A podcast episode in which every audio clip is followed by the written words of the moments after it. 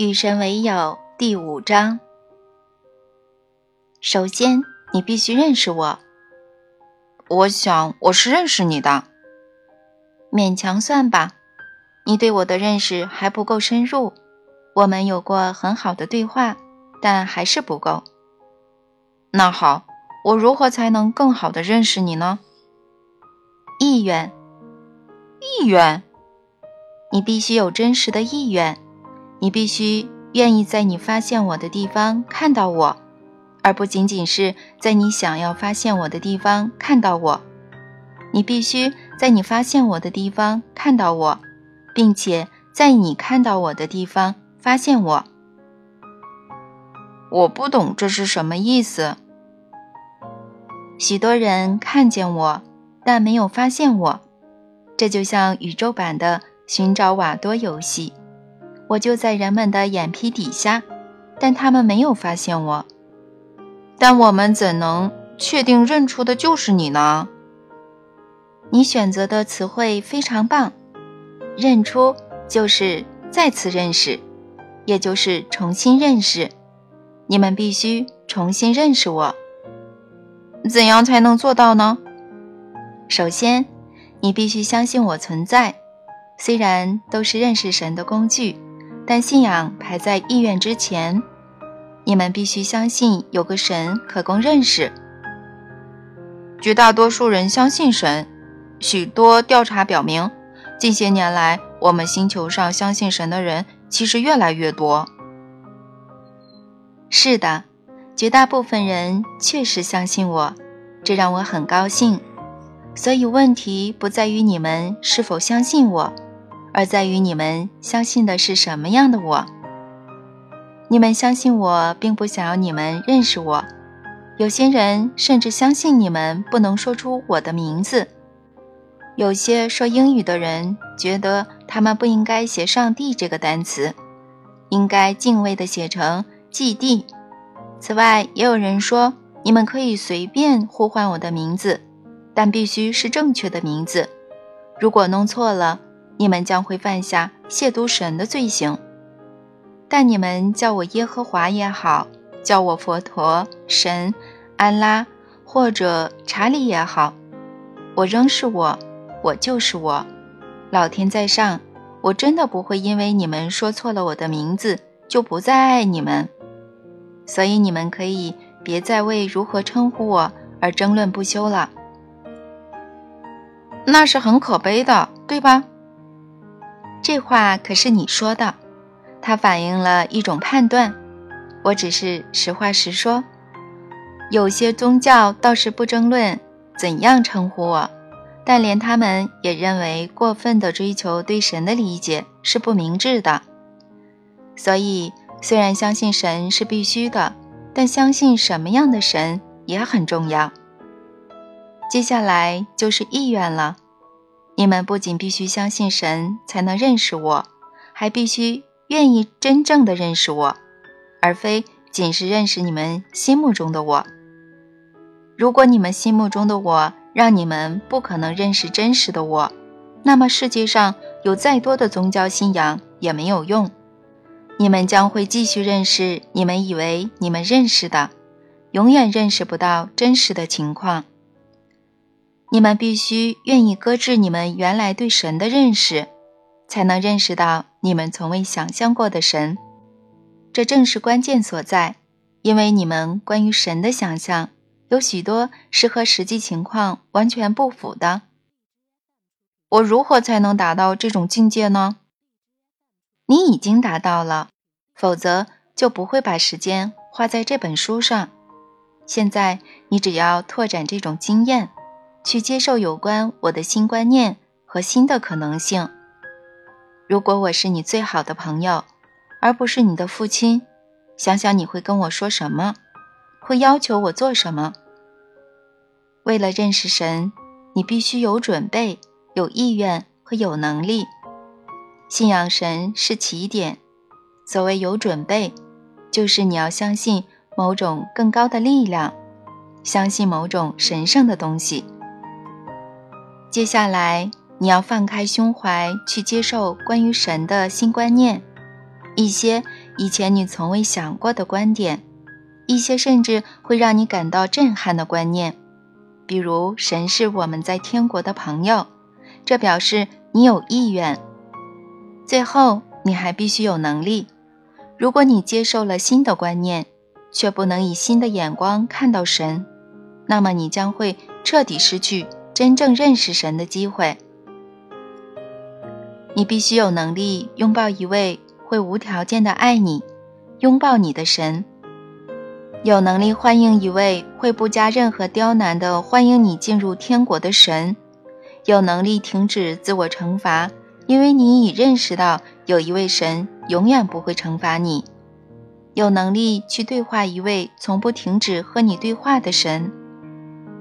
所有这些都是激进的观点。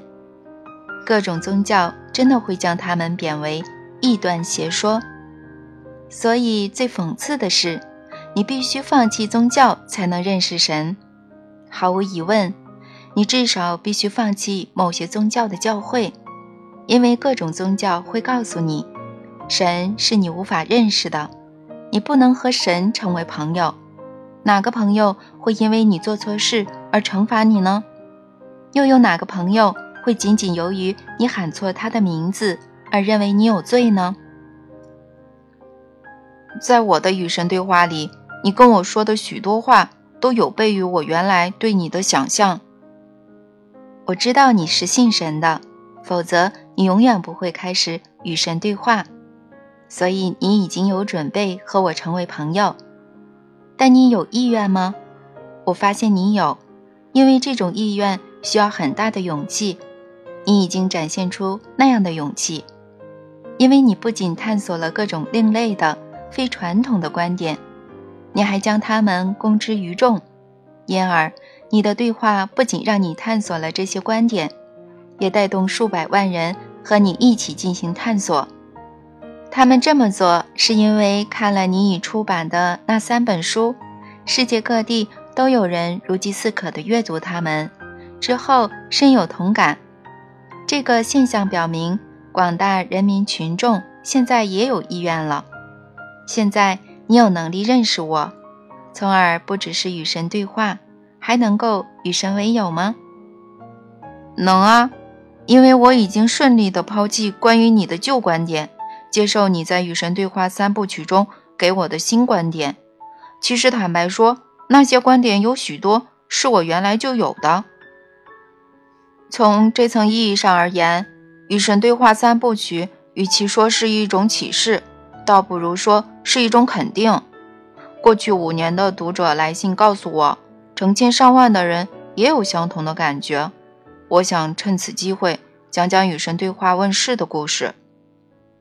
我刚写《与神对话》的时候，并没有想要出版，这和我目前在写的《与神为友》不同。对话刚开始时。我完全没有想到它会被印成书，我只知道那是一个私下的过程，别人永远不会获悉。那个过程始于1992年2月的某个晚上，当时我正处在罹患慢性抑郁症的边缘，我在生活中事事不如意，我的婚姻已告终结，我的事业陷入停顿，甚至连我的健康也在恶化。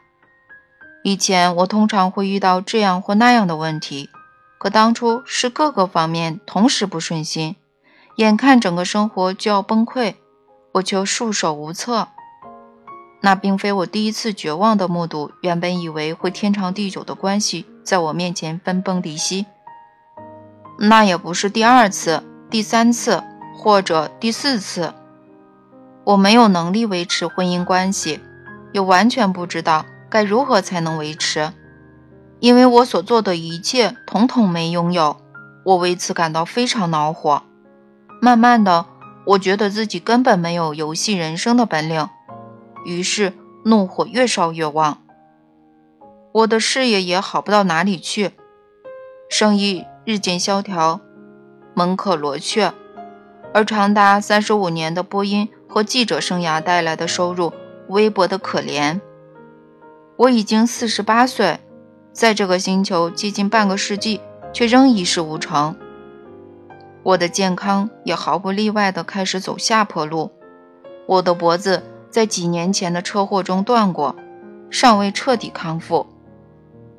在此之前，我得过气胸、胃溃疡、关节炎和几种严重的过敏症。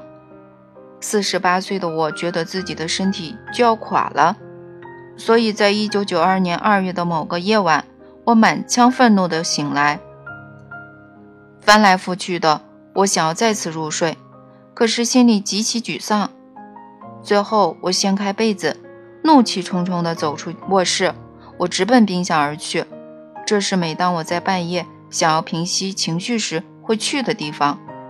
但那天晚上冰箱里没什么好吃的，所以我木然地坐在沙发上，我就坐在那里自怨自哀。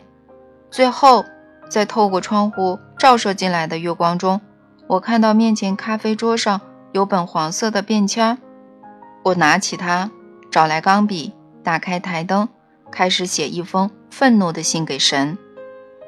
要怎样才能获得成功呢？我究竟做错了什么？活该过这样潦倒凄凉的人生呢？难道生活这场游戏有什么规则吗？有没有人告诉我啊？我愿意玩下去，但首先得有人告诉我规则。你告诉我之后，请别再更改。我就这样不停地写啊写啊，龙飞凤舞地在便签上乱涂。我写的字很大，而且由于我很生气，所以写的时候特别用力。如果有人拿起我写的那张纸下面的第五页对着光看，恐怕也能看清我写的内容。后来我的情绪发泄完了，愤怒、沮丧和近乎歇斯底里的怨气消失了。我记得我当时在想，这方法我一定要告诉我的朋友。没想到深夜的一本黄色便签，竟然是消愁解闷的灵丹妙药。我伸出手想把钢笔放下，但他不肯离开我的手，真奇怪。我心里想，这才写了几分钟的字，手就僵硬成这样，都没法把笔松开了。我想等肌肉放松，但手还是僵住，感觉好像有什么东西要写似的。我看着自己把钢笔收回到纸上，心里感到十分惊奇，因为我实在不知道。还要写些什么？然而我却表现得似乎还没写完。钢笔一碰到便签儿，我脑海里立刻出现一个念头，那个念头是我听到的，有个声音在对我说话。那是我听过最轻微、最和蔼、最温柔的声音，但其实它不是声音。嗯，它是，我只能称之为无声之声，或者我宁说是一种。写满了字的感受。我以这种方式听到的字句是：“你真的想知道所有这些问题的答案吗？或者只是在发泄而已呢？”我记得当时我想，我是在发泄。但如果这些问题有答案，我当然愿意知道，就算他妈的下地狱也愿意。这句话得到的回答是：“看来你愿意为许多事情。”下地狱呢？可是难道上天堂不更好吗？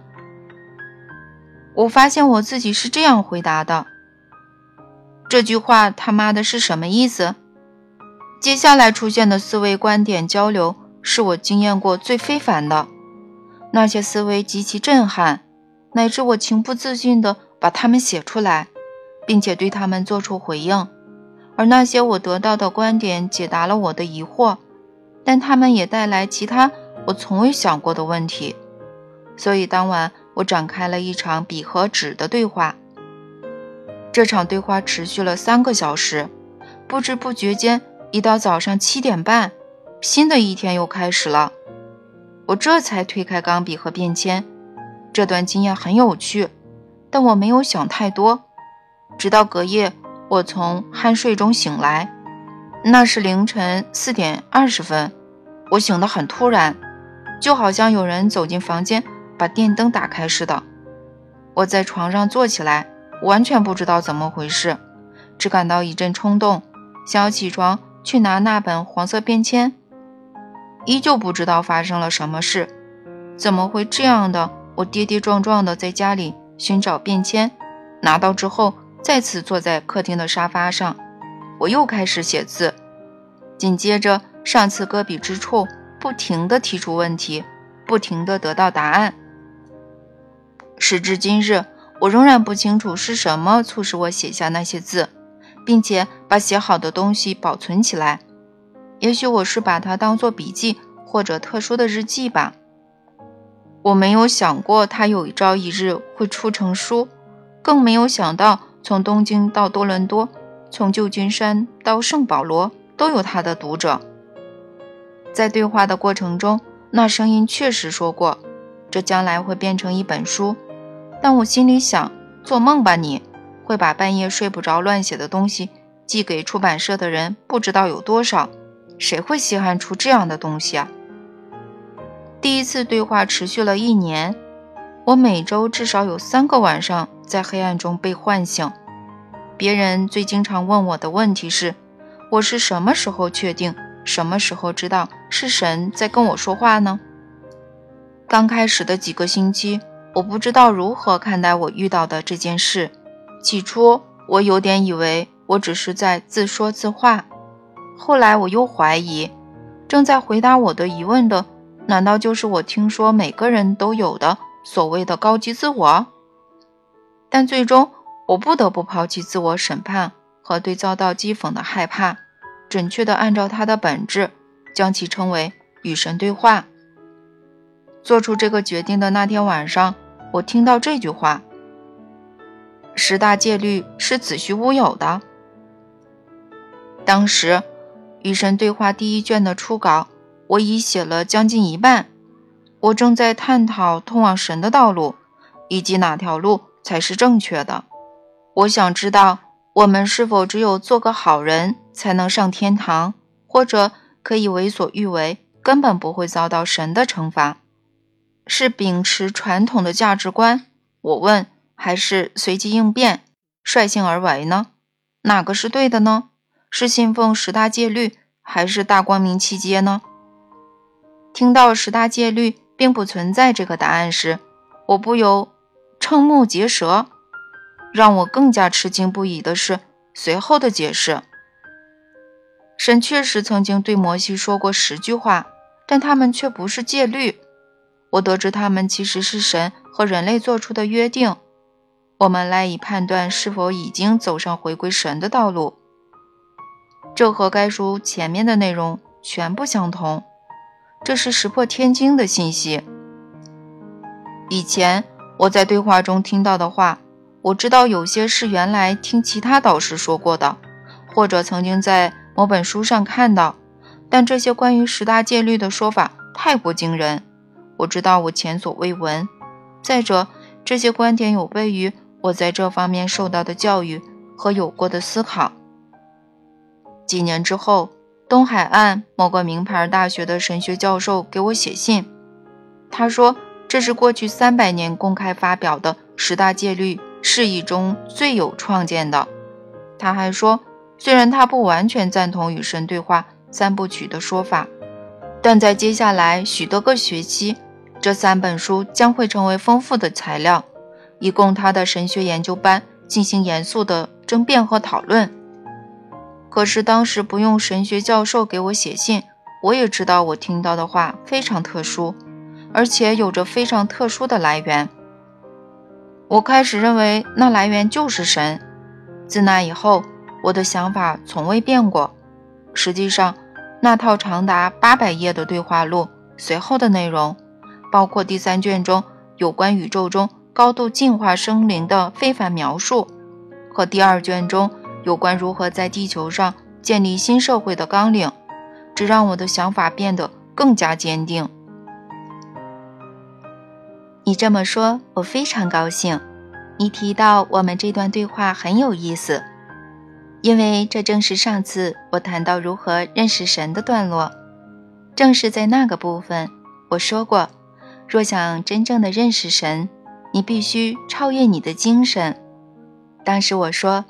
要来找我，请经由你的心灵的道路，别通过精神的旅途。在你的精神中，你将永远找不到我。换言之，如果你对我想的太多，你将无法真正的认识我。那是因为你的思维所包含的，无非是你关于神的成见。然而，真实的我不会在你的成见中被找到，而只能在你当前的经验中被发现。你不妨这么想：你的精神收纳着过去，你的身体囊括着现在，你的灵魂包容着未来。换种说法就是，精神分析和记忆。身体经验和感受，灵魂观察和认识。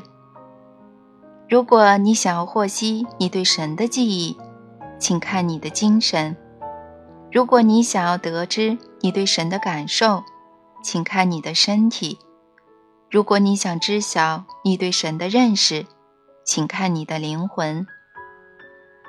你把我搞糊涂了，我认为感受是灵魂的语言。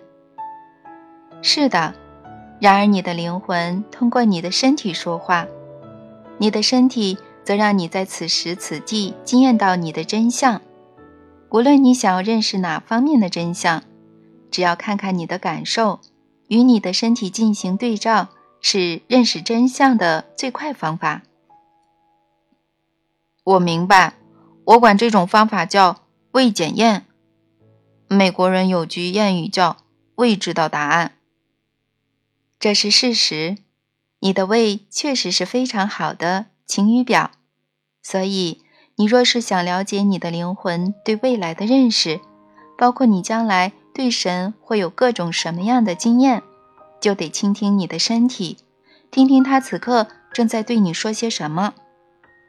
你的灵魂认识一切，他认识过去、现在和未来，他认识你的身份。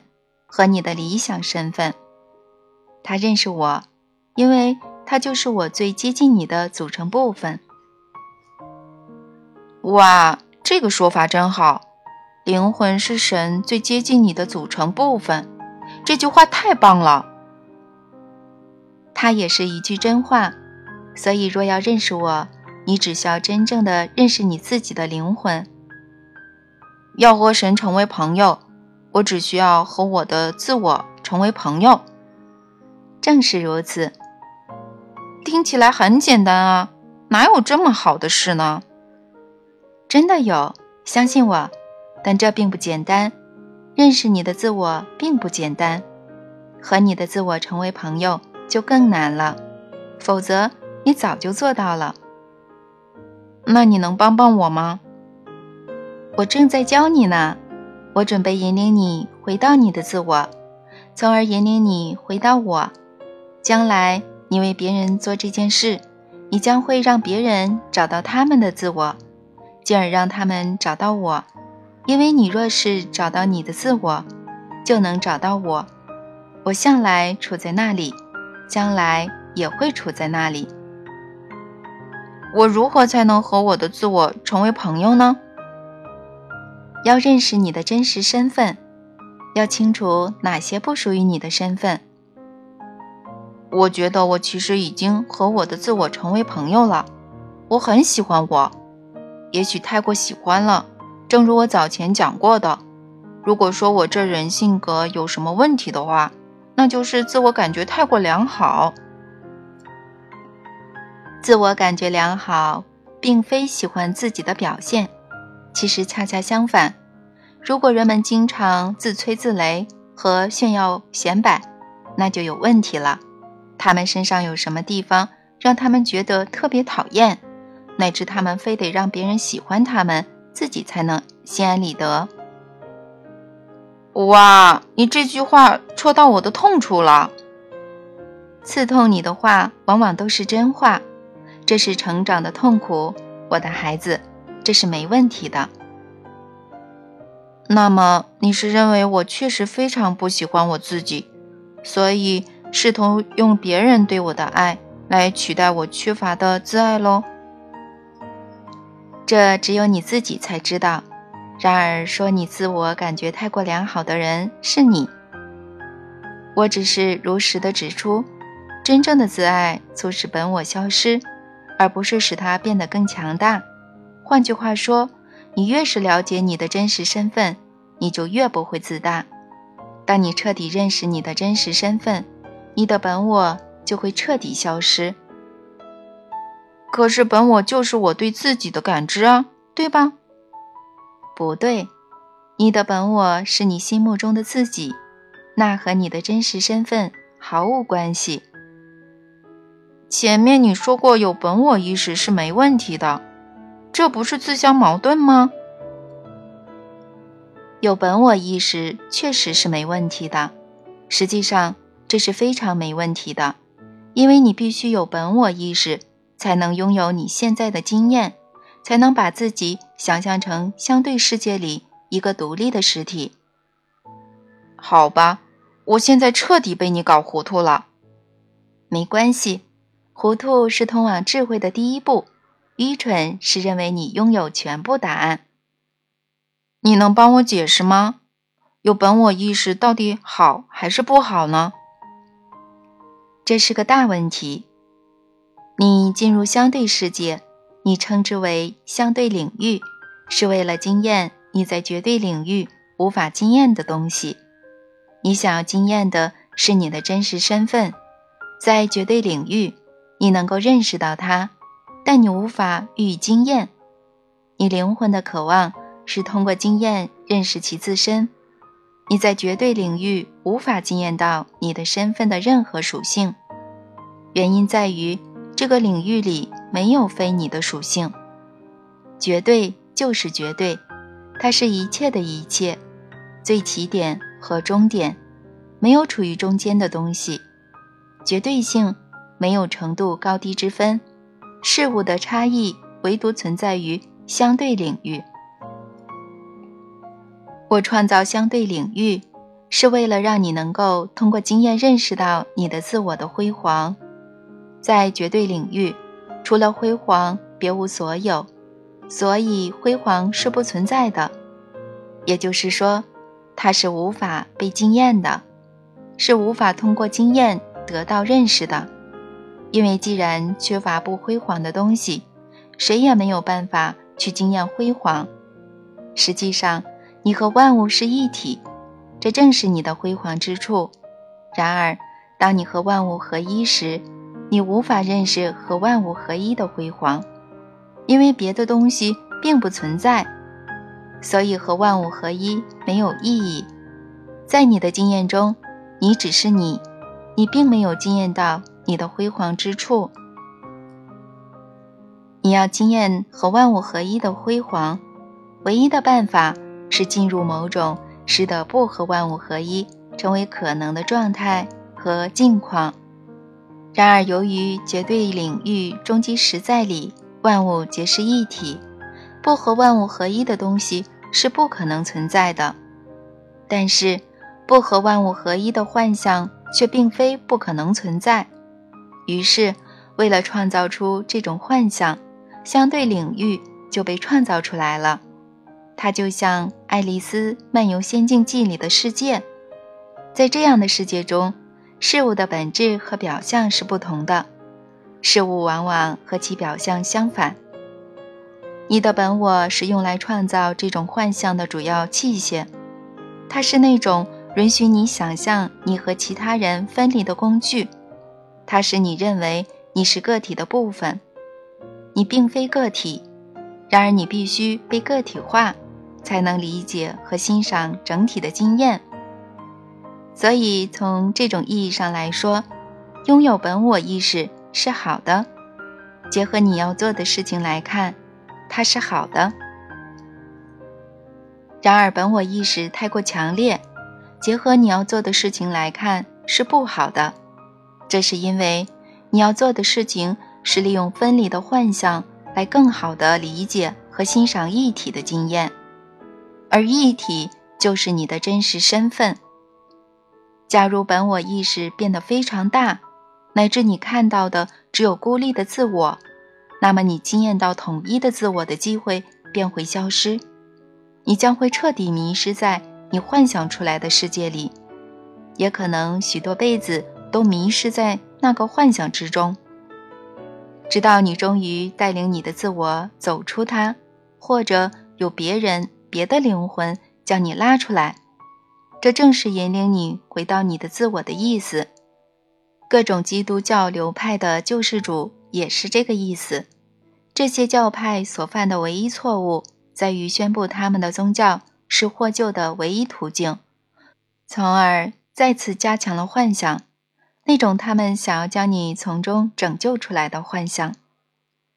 所以你问拥有本我意识是好还是不好，这是个非常大的问题。好与坏完全取决于你要做的事情。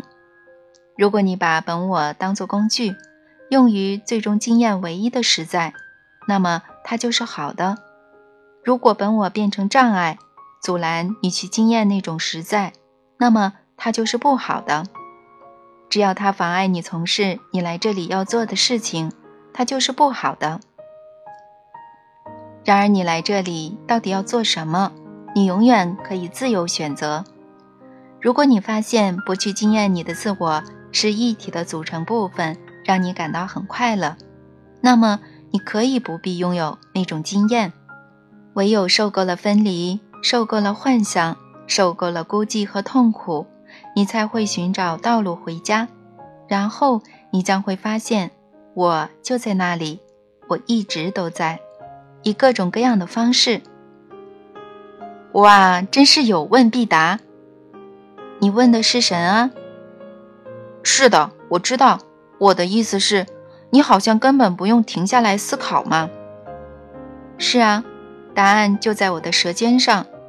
我想补充的是，它也在你的舌尖上。这话怎么说呢？我是说。我并没有隐藏这些答案，从来没有。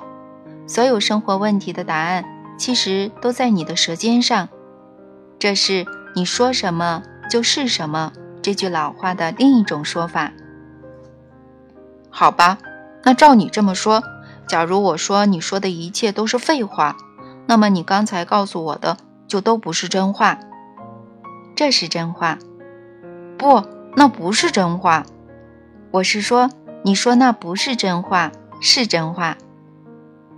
但如果我说你说的一切不是真话，那么你说那不是真话，也不是真话。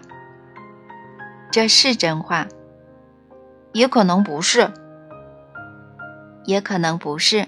你看到了，你正在创造你自己的实在。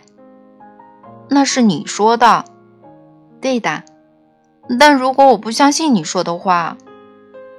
嗯，那你将不会在你的实在中惊艳到它。但你要注意这个封闭的循环，因为如果你不相信你的实在是你自己创造的，那么你将会惊艳到你的实在不是你创造的。嗯，而这恰好证明你的实在是你自己创造的。老兄啊，我感觉我好像正处在一个四面墙壁都是镜子的房间里。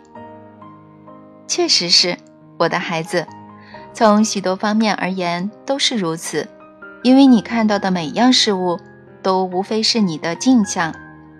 假如生活之镜向你展现出扭曲的景象，那是因为你扭曲了你对自己的看法。这让我想起了我们这通胡扯之前的话题。这不是胡扯，我的孩子，只是通向相同终点的不同路径。刚才我问你的是，我如何能够和我自己成为朋友？你说我只有认识自己的灵魂，才能认识神；只有和自己成为朋友，才能和神成为朋友。接着我问你如何才能做到？我觉得我和自己已经有一份友谊了。有些人是这样，但有些人不是。对有些人来说，双方顶多有一份停战协议。你刚才说我的自大，表明我并不喜欢自己，这也许是真的。我会仔细想想的。自大的人并非彻底不喜欢自己，他们只是不喜欢自己身上某些地方，所以试图通过别人喜欢他们来寻找心理平衡。当然，他们不会把他们不喜欢的地方展现给别人，除非双方的关系已经亲密到。非展现不可。假如他们确实展现了，并且别人表现得很吃惊，甚至很抗拒，那么他们就会更加认为那些地方确实是不讨人喜欢的。整个循环会持续下去，这是个非常复杂的过程，你每天都经历着的。你应当去当心理学家。心理学是我发明的啊。我知道，我只是开个玩笑。我知道，我知道嘛。一个人开玩笑，往往意味着他很……别说了，没问题，不说了。我只是开个玩笑。你让我忍俊不禁，你知道吗？我让你忍俊不禁，你才让我忍俊不禁呢。这正是我喜欢的一个有幽默感的神。笑口常开对灵魂有好处。我非常赞成你的看法，但我们可以回到那个问题吗？我如何能够和自己成为朋友呢？要弄清楚你的真实身份，以及哪些不属于你的身份。一旦你认识你的真实身份，你就会爱上你的自我。一旦你爱上你的自我，你就会爱上我。我怎样弄明白我的身份是什么和不是什么呢？首先，让我们来弄清楚什么不属于你的身份，因为这是最大的问题所在。好啊，我不是什么呢？我最想告诉你的是，你不是你的过去，你不是你的昨天，你不是你昨天做的事，不是你昨天说的话，也不是你昨天有过的念头。许多人想你认为你是你的昨天。实际上，有些人非要这么认为，他们会这么做，是因为只要你继续以那种面目出现，他们就能得到许多好处。首先，这样一来，他们对你的看法就是对的；其次，他们可以依赖你。假如别人把你当成坏人，他们不希望你改变，因为他们想要他们对你的看法依旧是对的。这样。他们就能为他们对待你的方式找到合理的借口。假如别人把你视为好人，他们不希望你改变，因为他们想要可以继续依赖你，这样他们就能为他们对你的期望找到合理的借口。我想邀请你做的事情是，请你活在此刻，在每个此刻创造新的自我，这让你能够不再认为。你的自我就是你原来关于你的看法，这里面有很大一部分是建立在别人对你的看法之上的。我怎能忘记我的过去呢？别人对我的看法至少有一部分是基于他们过去对我和我的行为的经验啊。我该怎么办呢？只要忘记我做过那些事吗？假装他们并不重要？都不是啦。别试图忘记你的过去。要设法改变你的未来。忘记过去是最糟糕的事情。假如你忘记过去，你就会忘记他曾带给你的一切，而他给你的全部都是礼物。也别假装过去并不重要，相反的，要承认过去确实很重要。恰恰是因为它很重要，你才会决定不再重复以前的某些行为。然而，一旦你做出这种决定之后，请放下你的过去。放下它不等于忘记它，那等于别再执着，别再牢牢地抓住它，仿佛一松手就会被水淹死，你会沉溺在水里，恰恰是因为紧抓着它不放。别再用你的过去来让你继续漂浮在自我定义的海洋上，抛开这些陈旧的木头。畅游到新的海洋去。即使对那些过去非常美好的人来说，死抓着过去不放，仿佛那就是他们的身份，也是没有帮助的。这叫做躺在桂冠上休息。没有什么比这更能让人在成长的道路上裹足不前。你既不该安躺在桂冠上休息，也不该寄居在失败中苦恼。应该从头来过，在每个金色的此刻重新开始。但我如何能够改变那些已经成为习惯的行为，或者已经深入骨髓的性格呢？你只要问自己一个简单的问题：这符合我的身份吗？这将会是你向自己提出的问题中最重要的。在生活中做出每个决定，从该穿哪件衣服，到该做哪份工作，再到是否要结婚的前前后后。提出这个问题，也许会给你带来很多好处。当你撞见你自己正在做着你不想继续的行为时，它当然是你应该自问的关键问题。这就能改变经年累月养成的性格或行为？试试看吧。好吧，我试试看。很好。确定我不是什么之后。将我自己从我的过去解放出来之后，我怎样发现我的身份呢？那并不是一个发现的过程，那是一个创造的过程。你无法发现你的身份，因为当你确定你的身份时，你应该从零开始。在确定你的身份时，你不要以你的发现为基础，而是要以你的喜好为基础。别成为你曾经想要成为的人。要成为你现在希望成为的人，这是很大的区别。这是你生活中最大的区别。到目前为止，你一直都在努力成为你曾经想要成为的人。从现在开始，你将会成为你最崇高愿望的产物。我真的能有那么大的改变吗？当然能啊，但你要记住。改变并非为了让神接受你，在神的眼里，现在的你完全是可以接受的。你改变，只是因为你选择改变，你选择去实现你对自我的新期许，最完美的实现我曾有过的对自我最伟大的期许。正是如此。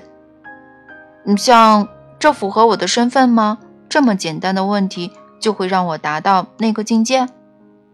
会啊。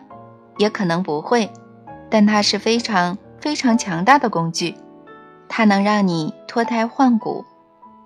说它强大，是因为它给正在发生的事情提供了一个参照系，它让你明白你正在做的事情。我观察到许多人并不清楚他们正在做什么。你是什么意思呢？那你说他们在做什么呢？他们正在创造他们自己。许多人并不明白这个道理，他们没有看到这就是正在发生的事情，这就是他们正在做的事情。他们并不知道这其实是所有生活的目标，因为不明白这个道理，所以没有意识到每个决定是多么重要，是多么有影响。你所做的每个决定，任何决定，都不是要做什么事情的决定。那是你要做什么人的决定。当你明白这个道理，当你理解它，一切都会改变。你会开始以新的方式看待生活，所有事件、事情和境遇变成你实现来到人世的目标的良机。我们来到这里是有使命的，对吧？是啊，这是毫无疑问的。你的灵魂的目标。是宣称和公布，成为和表达，经验和实现你的真实身份。那是什么？你说什么就是什么。你所过的生活就是你的宣言。你的选择定义着你。每个行动都是自我定义的行动。所以，没错，那个简单的八字句能够改变你的生活。因为那个问题，如果你记得提出来的话。会把正在发生的事情放进一个新的背景，一个更为宏大的背景。在做决定的时候提出来更是如此。没有哪个时刻不是做决定的时刻，你总是在做决定，无时无刻在做。没有哪个时刻是你不做决定的，哪怕当你入睡时，你也在做决定。实际上，有些最大的决定。是你在入睡时做出的，而有些人虽然看上去像是清醒的，但其实正在睡觉。有人曾经说过，我们这个星球上有很多梦游者。这句话离真相不是很远。看来那是神奇的问题喽。那是个神奇的问题，那八个字的问题。其实神奇的问题有两个，若是在正确的时候被提出来，这两个问题能促使你以你无法想象的速度。在你自己的进化之路上前进，这两个问题是：这符合我的身份吗？现在爱会怎么做呢？只要在做出关键决定时提出这两个问题，你将会从新福音的学生变成新福音的导师。新福音那是什么？耐心点儿，我的朋友，时候未到。在谈论那个之前。我们还有很多话要说。那我能最后一次回到愧疚这个话题吗？有些人做过的事情极其可怕，比如说杀人，或者强奸妇女，或者虐待儿童，乃至他们完全无法原谅自己。这些人怎么办呢？我想再次声明的是，他们在过去所做的事，并不是他们现在的身份。也许别人以为那就是他们的身份，也许甚至连他们也以为那就是他们的身份，但那不是他们的真实身份。但这些人绝大多数听不进这句话，他们内心太过愧疚，也许还为命运的摆弄感到痛苦。有些人甚至害怕他们会重蹈覆辙，所以他们认为他们的生活是毫无希望的，是毫无意义的。没有毫无意义的生活。我想告诉你的是，没有毫无希望的生活。害怕和愧疚是人类仅有的敌人。你以前跟我说过这句话。我想再告诉你一次：害怕和愧疚是你们仅有的敌人。只要你们放下害怕，害怕将会放下你们；只要你们放下愧疚，愧疚将会放过你们。我们怎能做到呢？我们怎能放下害怕和愧疚呢？只要决定放下就可以。那是一个随心的决定，完全以个人喜好为基础。你只要改变你对自己的看法，以及你感受生活的方式。就像哈利·帕尔默所说的：“只要一个决定，就能改变人们的主意。即使杀人犯也可以回心转意，即使强奸犯。”也可以重新做人，即使虐待儿童，也可以洗心革面。这只需要他们在心灵、灵魂和精神深处做出决定。这不符合我的身份。这对我们任何人都适用吗？无论我们做过的坏事是大是小，这对你们所有人都适用。可是，如果我犯下不可原谅的大错，我如何能够原谅自己呢？不可原谅的东西是不存在的，没有任何罪行严重到我会拒绝原谅他，哪怕人类最严厉的宗教也传授这个道理。这些宗教也许在救赎方式上有争议，也许在救赎道路上有争议，但他们全都同意的是，这样的方式和道路是有的。那种方式是什么呢？如果连我自己都认为我的过错是不可原谅的，我如何能够补赎呢？在你称为死亡的时刻，你自然会得到补赎的机会。英文中的补赎，将其拆开就是成为一体。所以你必须明白，所谓补赎，就是意识到你和所有其他人是一体。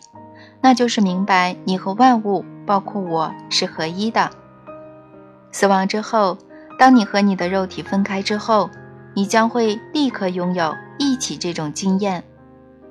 所有灵魂都以最有意思的方式经验到他们的合一，他们将得到机会再次经历他们刚完成的人生的每个时刻，不仅是从他们的角度去经验它。